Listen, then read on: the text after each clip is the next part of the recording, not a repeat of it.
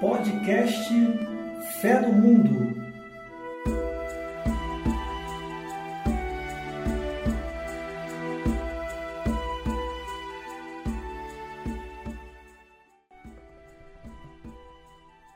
Podcast Fé no Mundo, quinto episódio.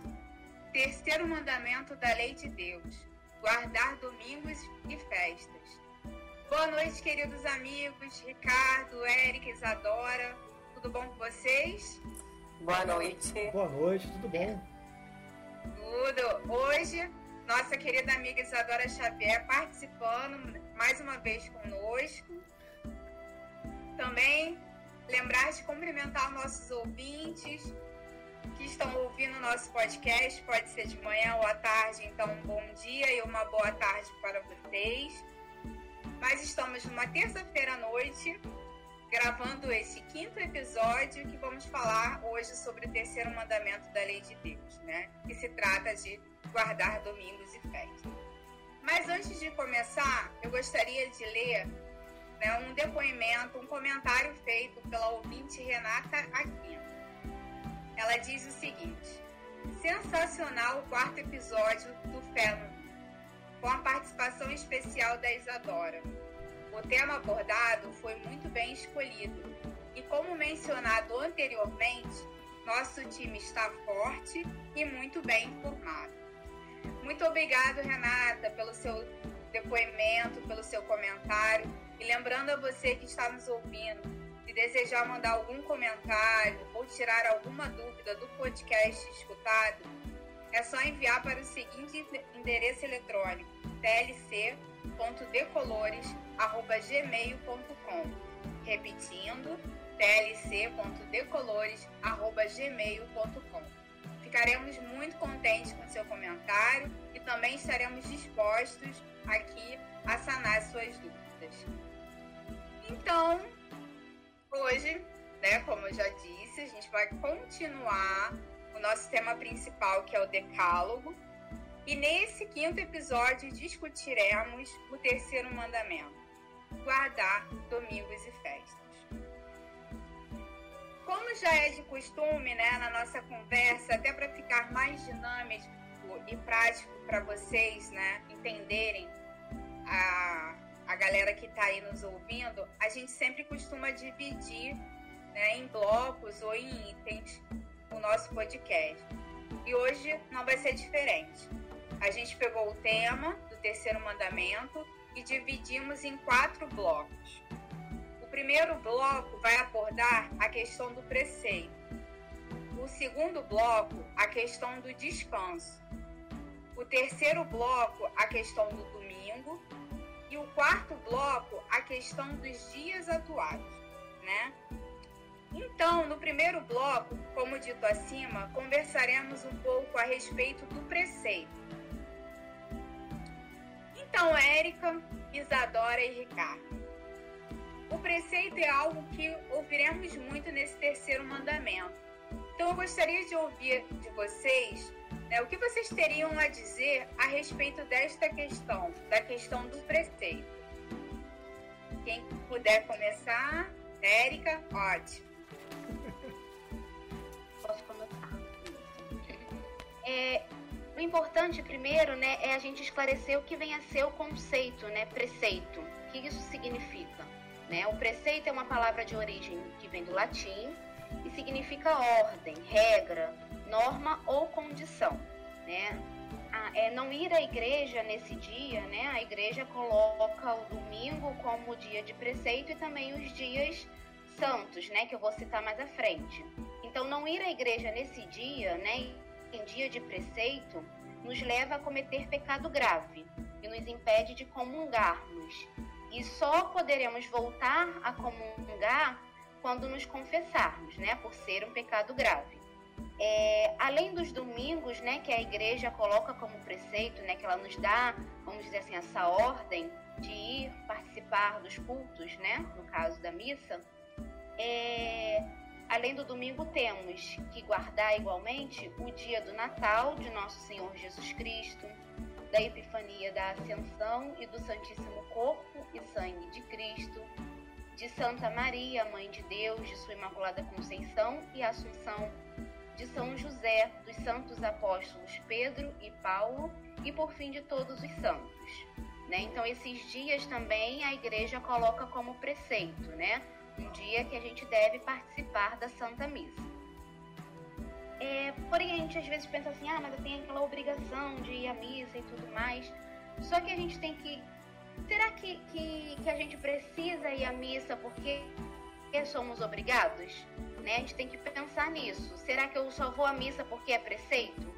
Né? A gente precisa pensar e perceber que a gente precisa ir à missa porque a gente é, é, quer louvar a Deus, porque é um meio da gente, da gente é, prestar culto a Deus, né? É, aí às vezes a gente pode se perguntar assim, ah, mas por que esses dias, né? Porque além do domingo temos esses outros dias também que são preceitos, né? Como, por, como os citados anteriormente. A gente pode perceber que são, por exemplo, os dias de Nossa Senhora, de São José, nos dias que a gente celebra os apóstolos Pedro e Paulo e todos os santos, são figuras importantes para a igreja, né? São figuras que, que nos ajudam é, é, enquanto cristãos, nos ajudam a aproximar de Cristo. Então é válido celebrar estes dias, né? Porém, que a gente possa ter em mente é, é a ida à igreja, a ida é, a participar da missa, é, não, não seja uma coisa que você faça por, por regra, né? Não é só porque a igreja pede que você vá. Então, se você tiver um dia da semana querendo participar da Santa Missa, então, ah, não é preceito, então não vou. Não. Você pode ir à missa todos os dias, porque a missa é um meio, como eu disse, né, de nos aproximarmos de Cristo, de nos fortalecer, né? É um meio de entregar, de agradecer pela semana que tivemos, de pedir pela semana que iremos iniciar, né? Então é um meio da gente se aproximar e estar junto de Deus. E, e isso é o que mais isso é, é, é a, a, questão principal, né, de, de, de, participar da missa, não como uma obrigação, e sim porque você quer, porque você quer agradecer por mais uma semana. É, até uma vez, assim, eu conversando com uma vizinha, que ela não, não participava da missa há muito tempo, ela retornou, ela até falou assim, ah, é muito bom, a gente às vezes, a gente, é, durante a semana a gente acha, é, acha tempo para tudo. Por que, que eu não posso tirar um domingo né, um horáriozinho do meu domingo para poder participar da missa. Né, aquilo ali foi bem legal de escutar né, dela. Então acho que é essa, essa, essa visão que a gente tem que ter é, de ir à missa com a intenção de é, é, tirar um tempinho para Deus para poder agradecer pelos, pela, pelas bênçãos, para poder pedir, né? E é isso. Eu acho que assim, também acrescentando que a Erika tratou sobre a questão de ser preceito, é muito importante que a gente, como cristão, quem tem a possibilidade de ir à missa, né, de não trabalhar, por exemplo, aos domingos, que vá que vá nos dias que for feriado na, na sua região, para que esses dias se mantenham assim dessa forma, como dias de não trabalho, né, digamos assim. Porque a partir do momento que a gente dá esse testemunho, o próprio poder público ele dá esse apoio, retorna com esse apoio e mantém essas datas como feriado, enfim. E há, tem uma valorização maior do domingo, porque realmente as pessoas utilizam esses dias para é, louvar a Deus, enfim, prestar esse culto. Então é isso, sabe? Além dessa obrigação, né?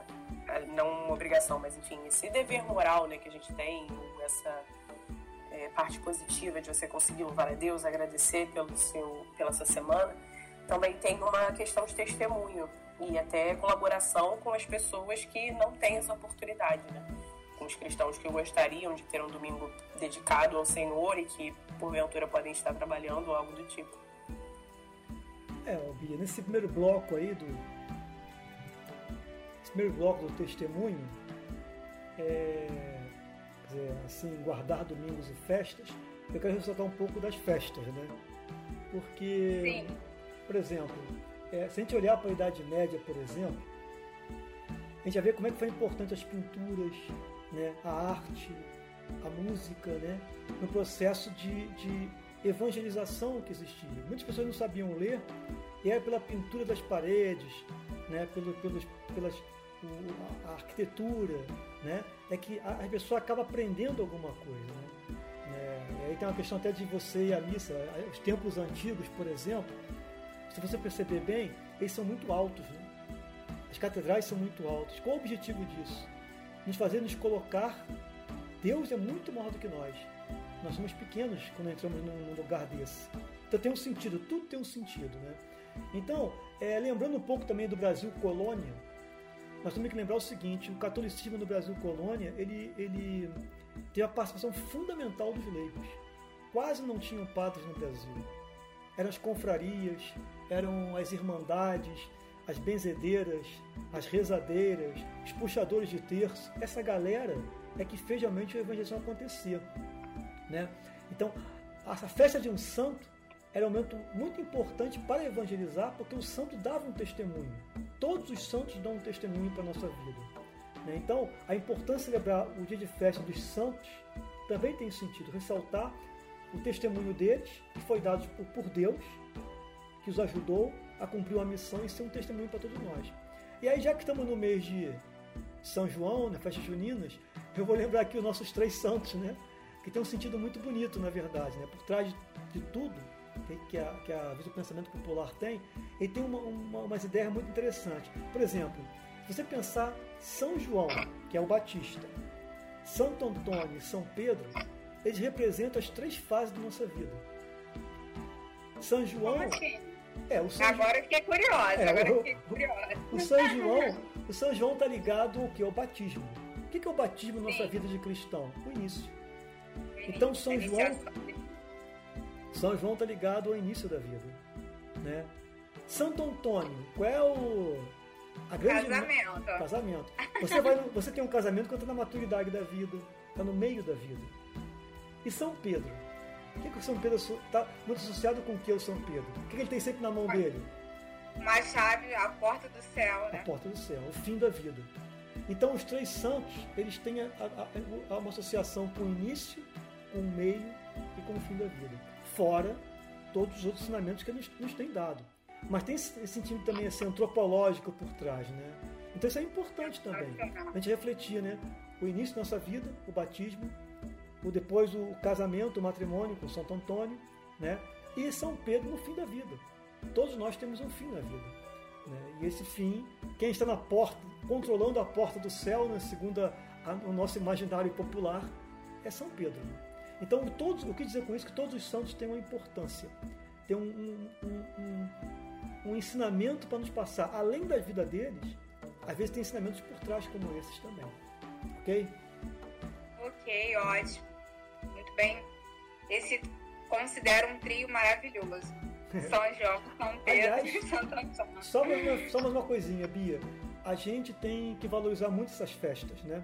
Porque muitos Sim, últimos claro. tempos, não só por esse sentido que eu falei, né, que tem todo o ensinamento, mas é uma festa folclórica popular brasileira que não teve sua origem no Brasil, né, veio de Portugal, associado com as danças francesas, etc. Mas assim, ele, ele é, muito, é uma coisa muito festiva. Nosso povo gosta de festa. E nos últimos tempos, né, outras religiões têm se apropriado da nossa festa e têm dado descaracterizado um pouco o sentido da festa. Né? Tem tirado a mensagem, o sentido, vamos dizer assim, simbólico, o sentido de fé, e mantido só a festa. A festa pela é festa, mas, mas por trás das festas, né? Até porque, na verdade, você pensar bem, nós que somos católicos, né? Quando tem festa na nossa paróquia, sempre tem a missa e depois da missa vem a, primeiro vem o festejo religioso, como a Erika colocou, né? o sentido do culto, depois tem a festa popular, que não está desvinculado da festa religiosa. Sim. E o que tem acontecido nos últimos tempos é que tem desvinculação. Você tem só a festa, algumas outras religiões, né? tem só a festa popular, né? Que nem tem nome, na verdade, vendo um nome lá qualquer e não, Entendeu? Então isso é bom também a gente ficar atento a essas coisas também. Nós temos que valorizar muito os santos. Nós católicos temos que valorizar muito os santos, muito. Procurar em conhecê-los, entendê-los. E aí tem o sentido de guardar domingos e festas. Ótimo. Muito bem, muito obrigada. Então agora a gente vai partir para o segundo bloco, onde a gente vai discutir sobre a questão do descanso, né? Que está relacionado diretamente com o dia de sábado. A Igreja Católica instituiu nos Dez Mandamentos da Lei de Deus guardar domingos e festas. Mas vamos entender nesse bloco a lei antiga, na qual eram guardados os sábados. Então, amigos, o que podemos entender sobre essa questão do descanso e sobre esta mudança, né, do sábado para o domingo? Né, quem começa, quem gostaria de começar? Isadora? Oi, posso começar assim? É, então, eu acho que uma primeira coisa que a gente pode tratar, que é bastante importante, é a própria etimologia da palavra sábado, né? que vem do hebraico sabat, que significa pausa para o descanso. Então, num primeiro momento anterior ao nosso domingo, né, que eu acho que os meus amigos podem tratar melhor sobre isso, os hebreus têm muito contato com o sábado, né? E a própria etimologia da palavra traz isso, pausa para o descanso. Ah, ótimo. É, em Bia, eu também queria acrescentar uma coisa também com relação à questão do Antigo Testamento, que é o seguinte, é a questão do descanso. Né? É claro que a, a, nós já vimos no outro episódio do podcast que Moisés recebeu a tábuas da lei. E esse, esse processo acontece entre a saída do Egito e a chegada à Terra Prometida. Tudo bem, então a lei já existia, o descanso, perfeito. Né? Agora, como é que surge a narração do Gênesis que fala sobre o descanso? Né? Na verdade, o que acontece é o seguinte: até o exílio da Babilônia, havia uma ideia de que cada povo tinha o seu Deus. Então os hebreus tinham o Javé, e cada um tinha o seu, o seu Deus. Né? E eles, quando vão para o Egito para a escravidão, eles pensam assim: poxa, o que aconteceu? Nosso Deus perdeu essa guerra. Eles imaginavam que um povo, ao brigar com outro povo, é que um Deus tinha vencido outro Deus. Né? E, com, e não foi bem isso que aconteceu. Quer dizer, com o tempo, os profetas começam a entender que aquilo era, era uma situação que estavam passando por terem descumprido a própria lei de Deus. Por isso que eles foram parar no, na, na, na escravidão. Né? E aí é aí que surge a narração do Gênesis, a narração da criação do mundo, a narração de Deus criar o mundo em seis dias e no sétimo descansar. E isso tinha muito a ver com o povo da época. Por quê? Porque eles eram escravos. Ele, como os escravos, não poderiam ter o tempo do culto deles.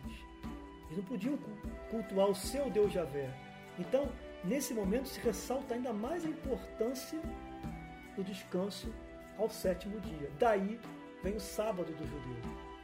Né? O judeu ele passa a, a, a, a partir das 6 horas de sexta-feira, já começa o sábado para eles, no entardecer do dia anterior.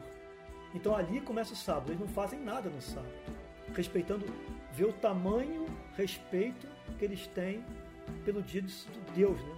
o dia de descanso, o dia sabático, lá como colocou a Isadora. Então é só para ter isso em mente, né? quando a gente pensar no dia de descanso, que a lei surgiu antes, porém, é, no, exílio da Babilônia, esse conceito vai ser reforçado, justamente porque o povo está na escravidão.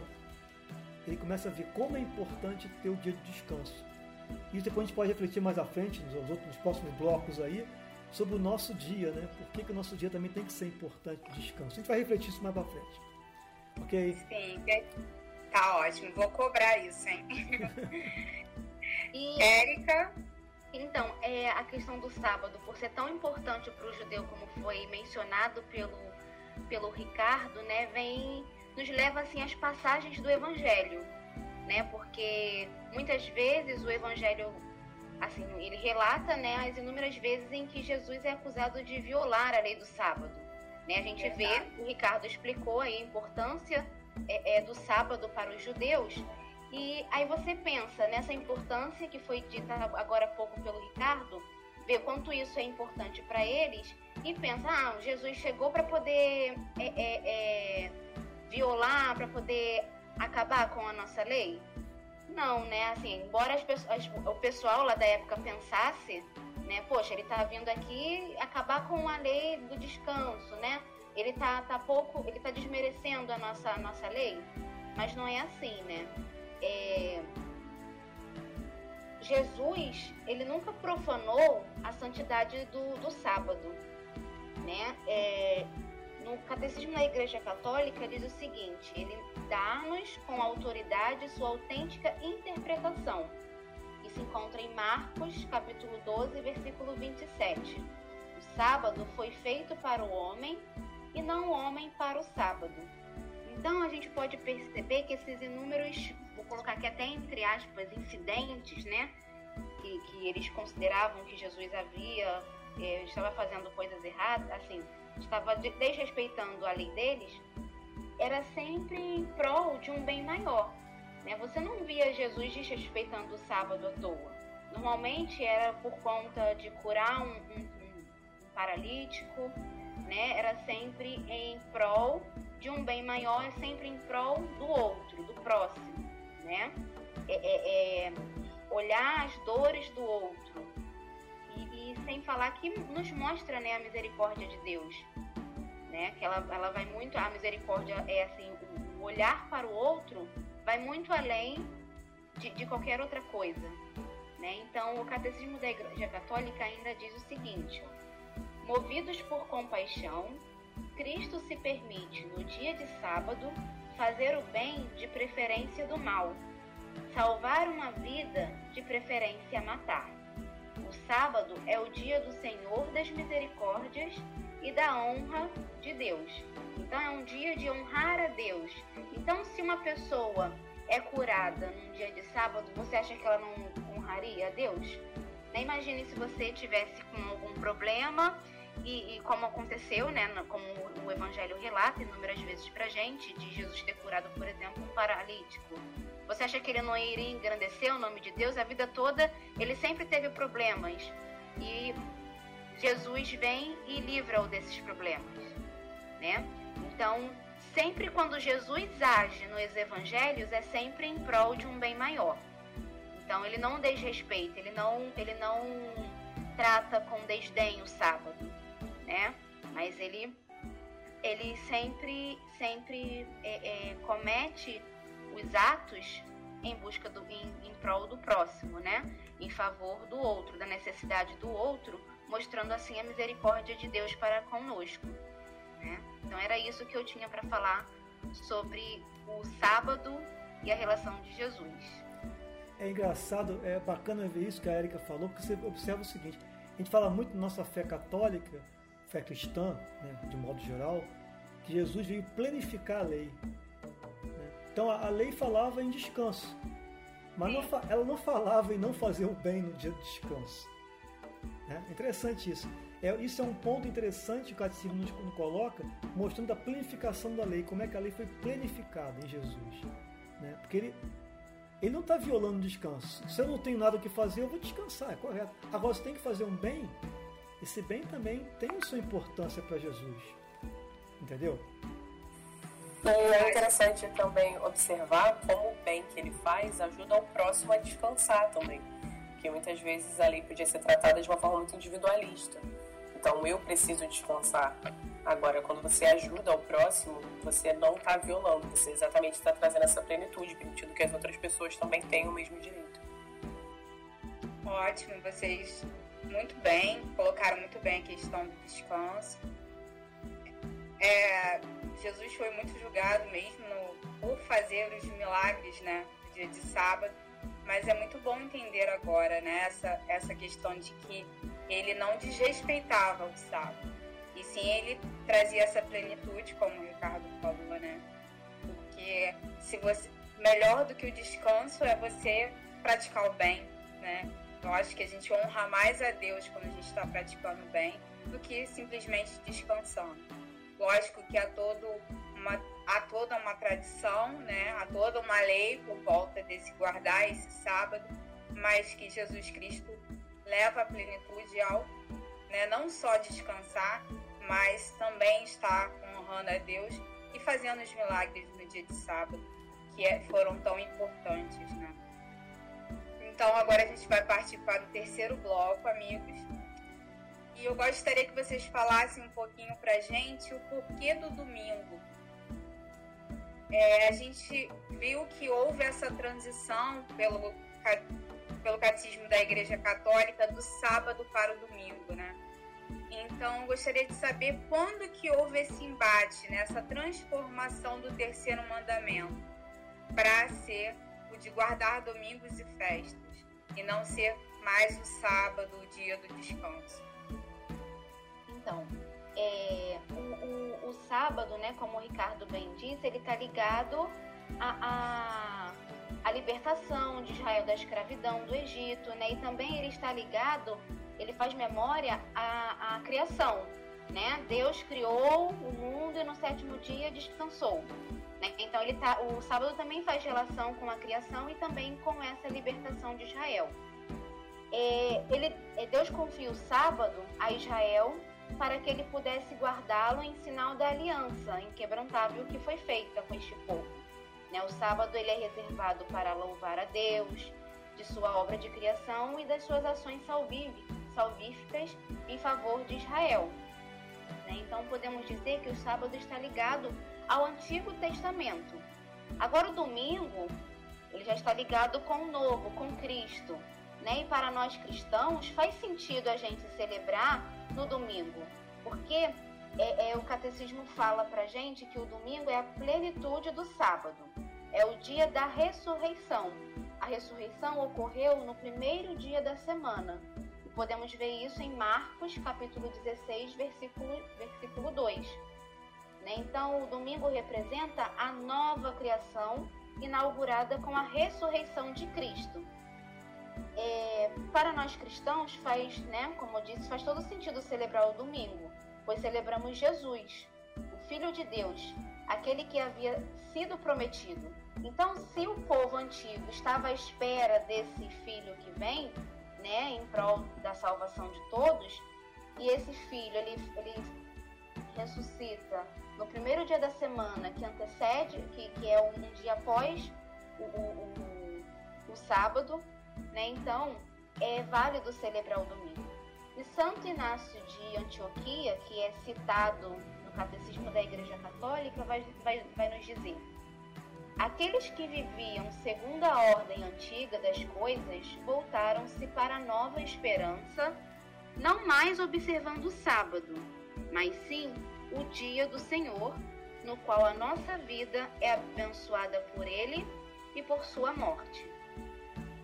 Né? Então, essa é a relação do, do essa mudança, né? essa transição do sábado pra, para o domingo, pra, para nós cristãos, faz todo sentido, porque o sábado é algo ligado à lei dos judeus. Mas com Cristo, nós não somos mais judeus e nos tornamos o quê? Cristãos, né? E essa, e essa nova, é, é, nova criação, né? que é inaugurado com a ressurreição, que nos faz celebrar o domingo, o domingo do Senhor. Né? A, a, a palavra até fala: é, Este é o dia que o Senhor fez, exultemos e alegremos-nos nele, né? que é o Salmo 117, versículo 24. Ótimo. E Érica, você sabe, saberia dizer quando que se iniciam as missas dominicais, né? Que a gente sabe que elas podem iniciar no sábado, né? Então, a partir de que horas, né? Seriam? Sim, então, o, o, o direito canônico, né? Ele vai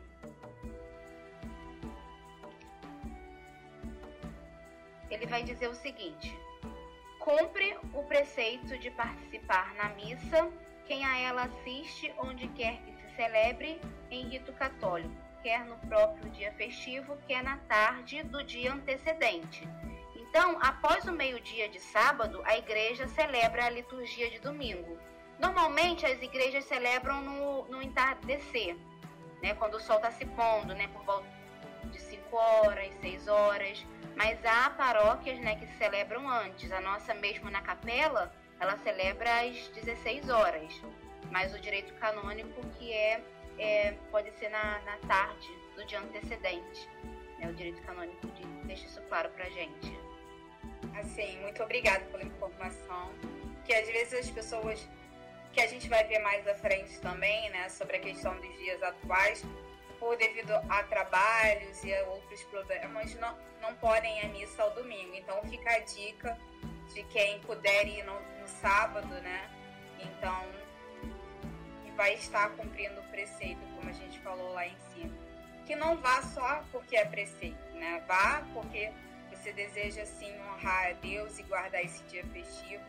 Mas é uma boa dica pra galera, fica a dica, que não pode ir no domingo. É. Então, quem gostaria de acrescentar mais alguma coisa a respeito do porquê do domingo? Então, meninas, eu acho que eu posso tratar um pouco sobre a questão exatamente de ser um dia de festa, né, de celebração, como a Erika tratou. Sim.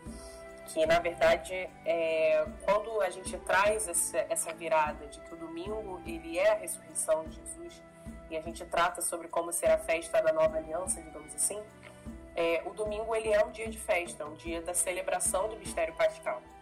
Então, ir à missa é muito além, como a gente já vem tratado, de você simplesmente cumprir um preceito. Você pode, por exemplo, é, perceber que ao ir à missa, você está se tornando igreja, você está se tornando comunidade. Não é simplesmente você na sua intenção, mas é toda uma comunidade junto, louvando na mesma intenção e trabalhando na mesma intenção. Então, é, um exemplo que a gente tem também na palavra é de Tomé. João 20, do versículo 24 a 29, a gente vê que Jesus apareceu aos discípulos e Tomé não estava presente e ele não acreditou. Mas no momento posterior, Tomé esteve com a Assembleia e aí Jesus apareceu novamente. Então, quando Tomé quis ver a Jesus, ele foi até a comunidade. E aí lá ele teve esse encontro com o ressuscitado. Então, é importante a gente tratar como a comunidade, ela é relevante para o nosso momento de fé. Muitas vezes a gente tem a fé enfraquecida e assim, não só, é claro que no, nesse mandamento a gente trata muito sobre a, a missa, né, os domingos e os dias de festa. Mas não só numa missa, se você, por exemplo, trabalhar, tiver um trabalho pastoral, se você conseguir se encontrar com a sua comunidade, você vai ter esse encontro com Jesus também. É, além disso, a celebração dominical, como já foi tratado também, é um momento que a gente separa para louvar a Deus. Então, assim, é, quando você separa esse momento, você também está cumprindo essa função. E é um sinal de fidelidade, de testemunho, de esperança, porque Jesus ele se deu para nós né, no mistério pascal, enfim, tudo que envolve sua morte, sua vida, sua morte e a ressurreição. Então a gente celebra tudo isso na missa. E quando a gente vai e cumpre o preceito, a gente vai e se dispõe a louvar a Deus, a estar lá, adorar e agradecer, a gente mostra que a gente realmente é fiel a esse Deus e que a gente acredita que é por Ele que a gente se mantém. Fora que a missa, ela antecipa a ressurreição. Então, a gente tem né, né, na celebração essa sensação de estar né, no paraíso, digamos assim. A gente tem essa antecipação do que vai ser no momento que a gente é, puder ressuscitar com Cristo também. E aí a gente ganha forças para seguir a vida com Jesus. O próprio Papa Francisco é, trata muito bem sobre isso, né? E a gente pode perceber, né, que quando você tem esse momento na, na igreja, você consegue estar mais conectado com Deus. É, na audiência geral de dezembro de 2017, o Papa falou uma frase que tem, traz muito esse sentido, que é a seguinte: só com a graça de Jesus, com a sua presença viva em nós e entre nós, podemos pôr em prática o seu mandamento e assim ser suas testemunhas credíveis. Ou seja, a missa, ela além de tudo, tem esse papel de nos fortalecer na fé e fazer com que a gente consiga seguir os mandamentos. Então, assim, é muito mais do que você simplesmente cumprir um preceito. Quando você consegue viver esse dia, você pode efetivamente cumprir o que ela se propõe, que é viver o pós-missa, a missão. Então você vai ter forças para ser cristão em todos os outros ambientes. E aí você vai conseguir ser comunidade em todos os outros ambientes, vai conseguir viver os mandamentos.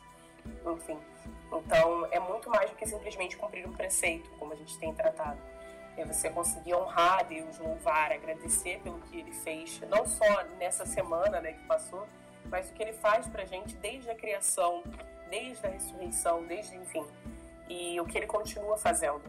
E já mantendo a esperança de que um dia, não só que um dia a gente vai estar junto no céu, que é a nossa esperança maior, mas que dias melhores virão e que mesmo que a gente esteja num momento complicado, que as coisas passam, que a gente espera em Deus, né? É, Bia, eu, queria fazer, aproveitar o gancho aí da, da levanta pela Érica, né? Primeiro Pode dia, falar. Primeiro dia da semana. Esse é o primeiro, primeiro, primeiro gancho. e o segundo da Isadora com relação à Eucaristia. Então vamos juntar essas duas coisas e vamos fazer um exercício de imaginação. É difícil, mas vamos tentar voltar assim a dois mil, é, voltar dois mil anos atrás, né? E tentar imaginar como essas Eucaristias aconteciam nesse primeiro dia da semana, né? A primeira coisa a pensar é que a gente hoje está muito associado a Eucaristia com domingo, domingo feriado. Mas na verdade no começo não havia o domingo. Havia, talvez a palavra não sei se é essa, mas havia a primeira-feira. Não sei se vocês de casa estão reparando, né, os ouvintes, nós temos segunda, terça, quarta, sábado. Não, não tem o primeiro. Depois de sábado, é, domingo, verdade. Né, voltando. É. Onde Se está, parar para pensar, é verdade. Onde é. está a primeira-feira, né? A primeira-feira, teoricamente, seria domingo. Né? E aí nós temos que lembrar que não era feriado. No começo do cristianismo, esse, essa primeira-feira aí não era feriado. Só muito mais tarde, séculos depois, é que vai virar o, o dia do Senhor, Dominus Day, domingo. Mas até ali, os cristãos celebravam num dia comum. Então, como é que eram feitas essas celebrações? Primeiro que eram feitas escondidas, porque o culto cristão não era um culto aceito, né? nem aceito pelos judeus Sim. e muitas vezes não também era aceito pelos romanos, né? Então era feito nas casas, era escondido, né? Às noites. E aí nós temos que pensar o seguinte: se não é feriado, as pessoas trabalharam naquele dia. Elas chegaram do trabalho e foram para a Eucaristia. Né? Então você imagina, a pessoa trabalhou o dia inteiro, né? lá para as 8 horas da noite, começam a chegar as pessoas que, que têm condições de chegar às 8, porque são os patrões, talvez, os empregados, né? os escravos, chegavam mais tarde. E nessa comunidade conviviam escravos e livres, escravos e senhores. Né? Tem até uma, uma, uma, uma, uma passagem de Paulo, na 1 Coríntios, capítulo 11, 17 a 22, ele fala um pouco sobre essa questão aí da, das pessoas que chegam em horários diferentes. Né? E, e aí nós temos que pensar o seguinte: é, essa liturgia que a gente tem hoje não era uma liturgia como era antigamente. Talvez a liturgia de hoje se baseie nessa liturgia. Então, como é que seria essa liturgia? Podemos ter um exercício de imaginação. Quer dizer, lá para as 9, 10 horas da noite, as pessoas começavam o seu culto. Né? De uma refeição. O primeiro momento era uma refeição, como fala Paulo na 1 Coríntios, capítulo 11. As pessoas chegavam para comer. Ninguém participava da Eucaristia, do dia do Senhor, com fome. Todos tinham que estar alimentados. Né? Esse é o primeiro ponto. Ah, então não tinha o jejum antes, né? Não, Como hoje não, muita não. gente jejua antes da Eucaristia. Não, não, não. Então tinha uma refeição, depois tinha um momento de louvor, se cantava, né? Desses salmos. Depois, mais à frente, se relembrava a vida de Jesus. O que, que ele disse pra gente? Ensinamentos. Ainda não tinha os evangelhos, provavelmente, da forma como a gente tem hoje. Então era uma coisa muito mais de contar, de falar, né, contar alguém que conviveu com um apóstolo que conviveu com Jesus e contar as histórias e o que, que aquilo significava na minha vida. Depois desse momento tinha finalmente a partilha do pão, que era a nossa Eucaristia. Depois mais um pouco de louvor até talvez até duas horas da manhã. Nós temos que ter ideia de que esse, esse, esse, essas celebrações demoravam um tempo, era uma coisa assim, talvez longa, provavelmente longa, e que era feito à noite justamente por causa do perigo de ser pego, né?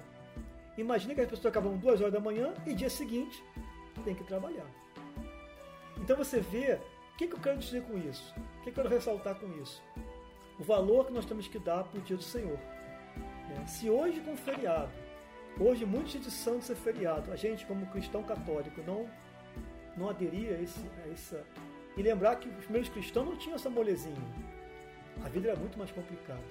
Era um dia de trabalho, tinha o risco de vida, terminava à tarde, dia seguinte tinha que trabalhar.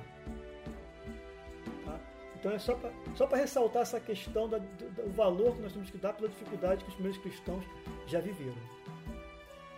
Verdade, hoje a gente tem a faca e o queijo na mão, como diriam, né? e muitas vezes a gente é pego na, na preguiça, né? ou é, no comodismo e não não vai, né? Não, não celebra a Eucaristia, porque é, às vezes tem alguma coloca importância em alguma outra coisa, né?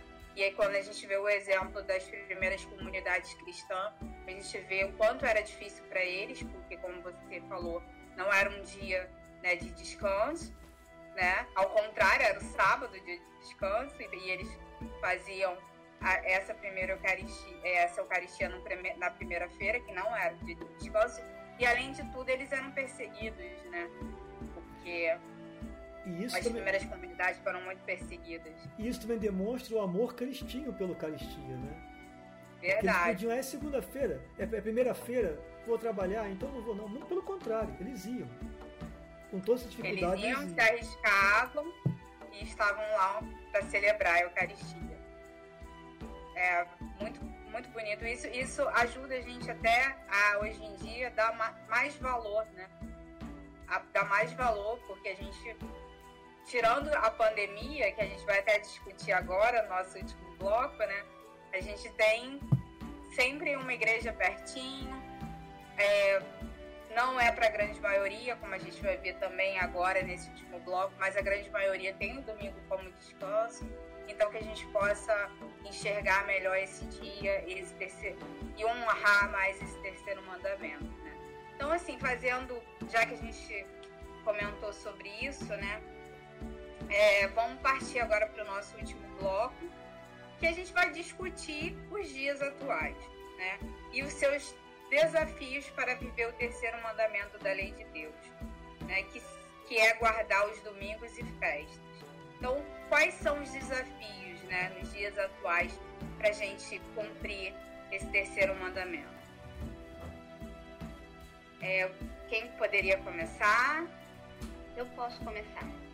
Ótimo. Então, é. é primeiro, para poder falar sobre o cumprimento dos dias, né, é importante a gente falar sobre a falta de padres embora não seja uma realidade nossa, né, que estamos aqui apresentando, não é uma realidade, não é uma realidade da Bia, da Isadora, do Ricardo, não é uma realidade minha, é a falta de padres nas comunidades. Porém, embora a gente esteja aqui no Rio de Janeiro e a gente sabe que muitas comunidades têm, os pa têm padres, há bairros e municípios aqui do Rio de Janeiro, né, que, que não têm padres para celebrar a Eucaristia né? E, e, às vezes a gente pensa assim como uma realidade tão distante, né? Ah, só pessoa, só na antiguidade que isso acontecia, ou então só em lugar, lugares que, que o acesso é muito muito difícil, que não tem essa é, os padres.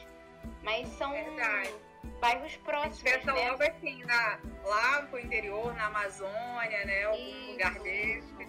Mas às vezes assim, um município próximo a nossa, a, ao nosso né, um bairro dentro da nossa, do, nome, do nosso município, às vezes tem essa falta de padre e a gente às vezes não tem essa dimensão, não tem esse conhecimento.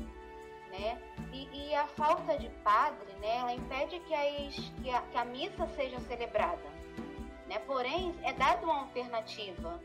Né? O, o, a igreja, o catecismo da Igreja Católica ele cita o direito canônico e ele diz o seguinte: por falta de ministro sagrado ou por outra causa grave. Não, primeiro é quando não há padre, né, diáconos podem fazer a celebração da palavra. Né? Porém, há lugares que não há diáconos nem ministros ordenados, né? É, é para poder conduzir a celebração da palavra. Não é a missa, mas se celebra a palavra, né? É, é lido o evangelho, tudo mais. É, não é missa porque não se consagra, né, a Eucaristia. Né? Só, só a figura do padre que pode fazer a consagração da Eucaristia. Porém, é feita a celebração da palavra né, e tudo mais. É, então, quando não tem, não tem celebração da palavra, não tem um, um ministro é, é, sagrado ou, outra, ou por uma outra causa grave, se a participação na celebração eucarística se tornar impossível, né, até mesmo por conta daquelas pessoas que, que trabalham, né, que não podem participar da missa aos domingos e tudo mais, é, recomenda-se vivamente que os fiéis participem, participem da liturgia da palavra, se houver na igreja paroquial ou em outro lugar sagrado celebrada segundo as prescrições do bispo diocesano, ou então se dediquem à oração durante um tempo conveniente, a sós ou em família ou em grupos de família, de famílias, de acordo com a oportunidade. Eu acho que, que essa parte aqui da, da, da celebração da liturgia da palavra, né, celebração da palavra, acho que é, um, é algo que é um conhecimento mais amplo, né? Acho que as pessoas com certeza já foram uma celebração da palavra, ou pelo menos já ouviram falar. Mas, por exemplo, esse final aqui, é, é, tirar um tempo a sós ou em família, ou em grupos de família, de acordo com a oportunidade, para poder conversar um pouquinho sobre a palavra, eu achei bem interessante, né? Um meio de, de, de manifestar né, a nossa, a no, o nosso louvor a Deus, né? Porque a gente muitas vezes é, se atenta apenas à nossa realidade, né? E esquece as realidades dos próximos, né? Dos outros. E tem gente que é, que, que é próximo, assim, um município próximo, mas não tem essa vivência, né? E, e isso acaba vindo, é, é, é, vindo de acordo com o que o Ricardo falou das primeiras comunidades, né? Não se tinha a missa, mas se tinha a, a, o, o, a celebração da palavra, se tinha essa, esse louvor a Deus. Né? Então é importante, como a gente falou, como foi falado, né, que é importante dar valor né, ao que nós temos hoje. A missa, né, o, o tempo né, que a gente tem, o, o, feriado que a gente tem. Né? Então acho bastante importante é ressaltar né, esse, é, essa parte do direito canônico que é dito aqui no, no Catecismo da Igreja Católica, até mesmo para a gente se informar né, é, é, das celebrações que, que, que existem né, na nossa igreja.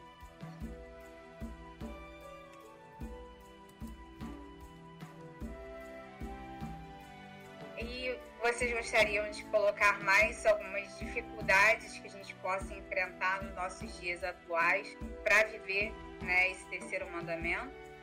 Você quer falar alguma coisa, Adoro, ou não? Falo eu.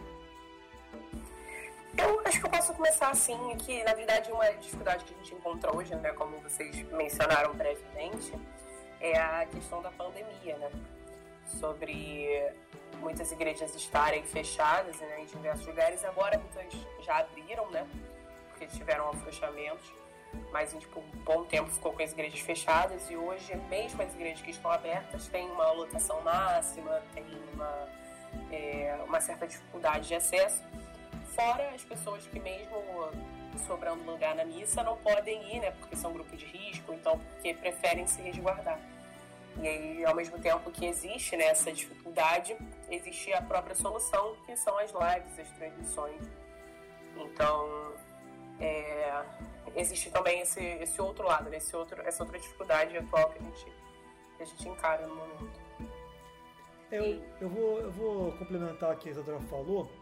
Eu queria levantar três pontos com relação a essas missas pela internet. Né?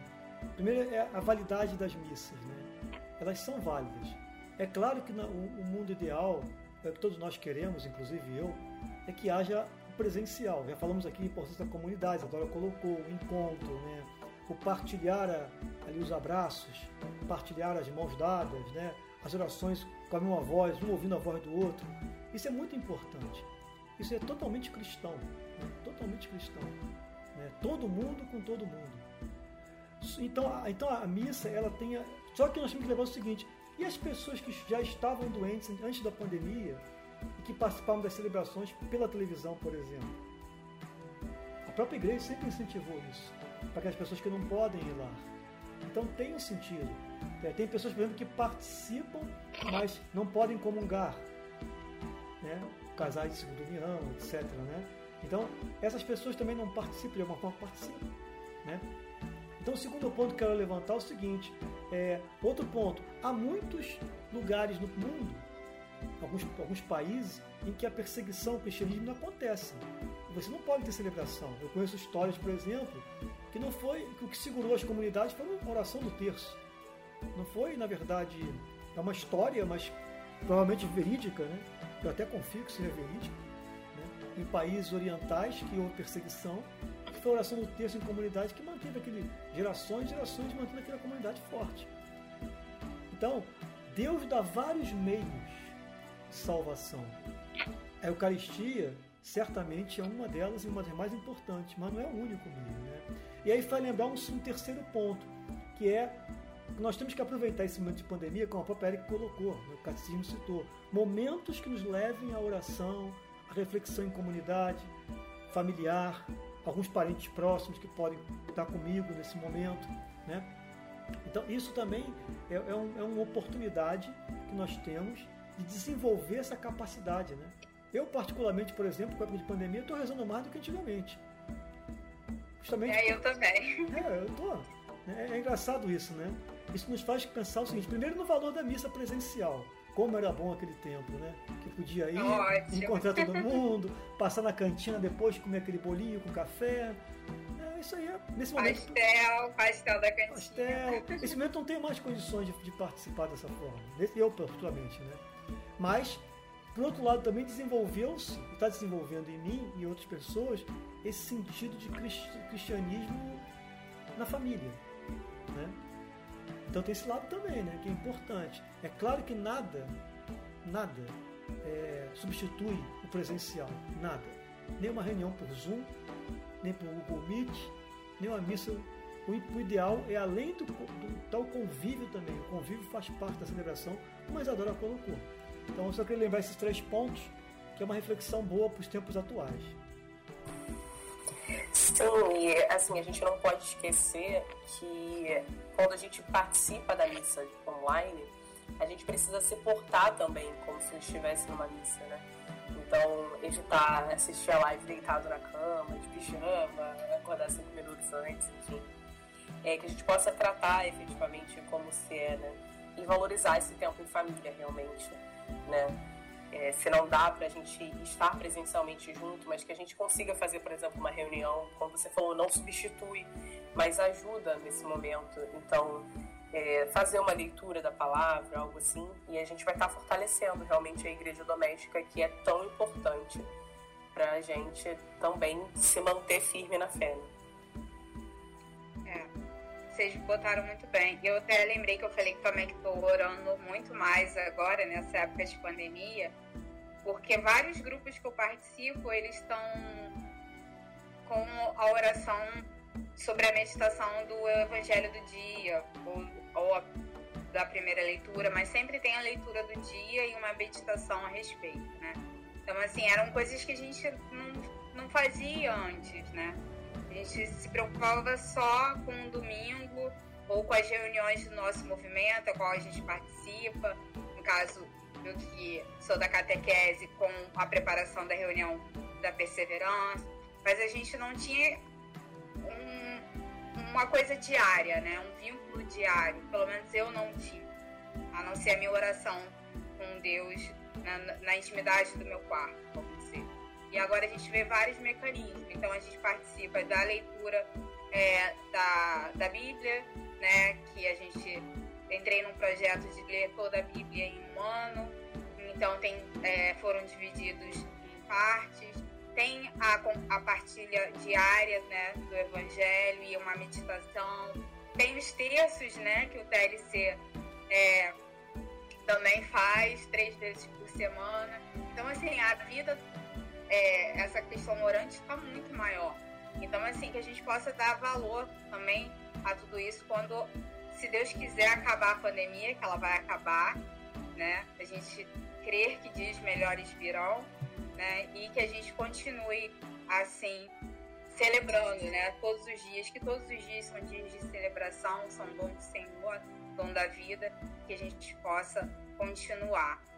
É, eu gostaria, se alguém poderia de vocês três falar um pouquinho sobre questões jurídicas a respeito do dia de domingo, né? Assim, né? Porque a gente fala tanto assim de pessoas que não podem ir à missa, não podem trabalhar. A gente tem o privilégio, eu tenho o privilégio de poder ir, mas muita gente não tem. Então, se vocês poderiam falar um pouquinho sobre isso. Eu acho que eu posso sim contribuir também um pouco com essa questão. É, a gente tem na nossa Constituição Federal, né, e traz também na CLT, que todo mundo tem direito a uma folga por semana e deve ser dado preferência aos domingos tá? Porém, existem exceções para serviços serviços públicos, alguns serviços essenciais, comércio, etc. Mas mesmo para esses serviços, o artigo 386 da CLT prevê que você pode trabalhar no máximo dois domingos seguidos. Isso significa que você tem, no mínimo, um domingo de folga no mês. Então, é, a, existe realmente né, a questão jurídica, foi que a gente tratou quando falou sobre testemunho, que é importante a gente manter sempre indo para que os próprios serviços públicos, os empregadores percebam como esse dia é importante para os cristãos e isso ainda é verificado. Porém, o que a gente vê na prática é que muitos empregadores preferem pagar essa folga funcionário para ele manter manter-se trabalhando no domingo do que efetivamente dar a folga. Fora que quem tem o hábito de ir à missa, que tem o hábito de viver o domingo da forma como é, se espera, né, do, da forma como o mandamento prevê, sabe que um domingo faz falta. Então, assim, você. Um domingo só, imagina se a gente só pudesse ir um domingo ao mês e a gente pudesse viver isso, pudesse ir à missa. Então, é importante demais que a gente continue é, tratando desse dia como um dia importante, para que cada vez mais pessoas tenham a possibilidade de viver também esse dia como um dia do Senhor. E então que a gente possa ser grato por ter essa oportunidade, reconhecer esse privilégio e utilizar bem dele. Uma das é, dimensões importantes desse mandamento, que a gente até tratou anteriormente também, é que o dia de descanso e o dia de louvor não é só para mim individualmente. Eu posso estar vivendo, eu posso estar indo à missa, mas eu não posso estar satisfeito de estar fazendo isso sozinho.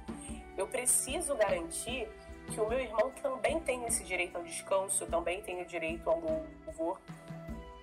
E para isso, eu preciso dar também meu testemunho. Mas não só. O domingo, ele ganha essa dimensão de reflexão, que você possa observar que pessoas à sua volta não têm direito ao descanso, e ganha uma dimensão de generosidade, de caridade. Então você não precisa mais utilizar o domingo para ficar simplesmente é, inativo. Muita gente, a Erika tratou muito bem sobre como criticavam Jesus na época dele porque fazia o bem ao sábado. Hoje em dia a gente tem o, o oposto, né? A gente precisa, a igreja incentiva que a gente faça o bem também no domingo, faça a caridade, porque quem tem justamente esse papel.